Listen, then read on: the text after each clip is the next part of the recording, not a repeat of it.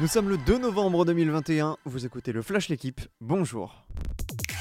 Le besoin de points est urgent, mais la qualification n'est pas encore compromise. Lille se déplace ce soir sur la pelouse du FC Séville avec l'ambition de décrocher sa première victoire cette saison en Ligue des Champions. Le LOSC est pour l'instant troisième de sa poule avec un bilan de 2 nuls et une défaite, un point seulement derrière son adversaire du soir. Match crucial donc pour les nordistes privés de Botman et Yilmaz, coup d'envoi 21h au Sanchez Pizjuan.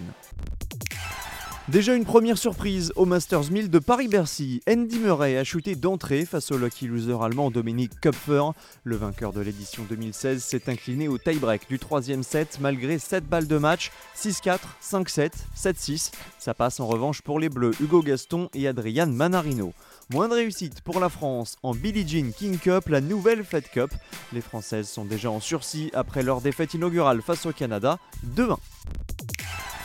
Tant que j'ai la flamme, je continuerai. Nicolas Karabatic se livre en exclusivité dans l'équipe. Le handballeur français a décidé de prolonger l'aventure au PSG jusqu'en juin 2023. À 37 ans, le triple champion olympique dit avoir été rassuré sur sa forme physique lors du dernier sacre des Bleus aux Jeux de Tokyo. Celui que l'on considère comme le plus grand handballeur de l'histoire espère d'ailleurs rester un leader sur le terrain en équipe de France.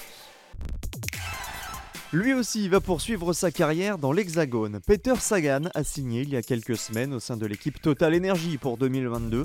Le triple champion du monde slovaque revient sur ce choix dans les colonnes de Vélomag. Sagan se dit séduit par la philosophie du manager Jean-René Bernaudot et souhaite aider l'équipe à grandir.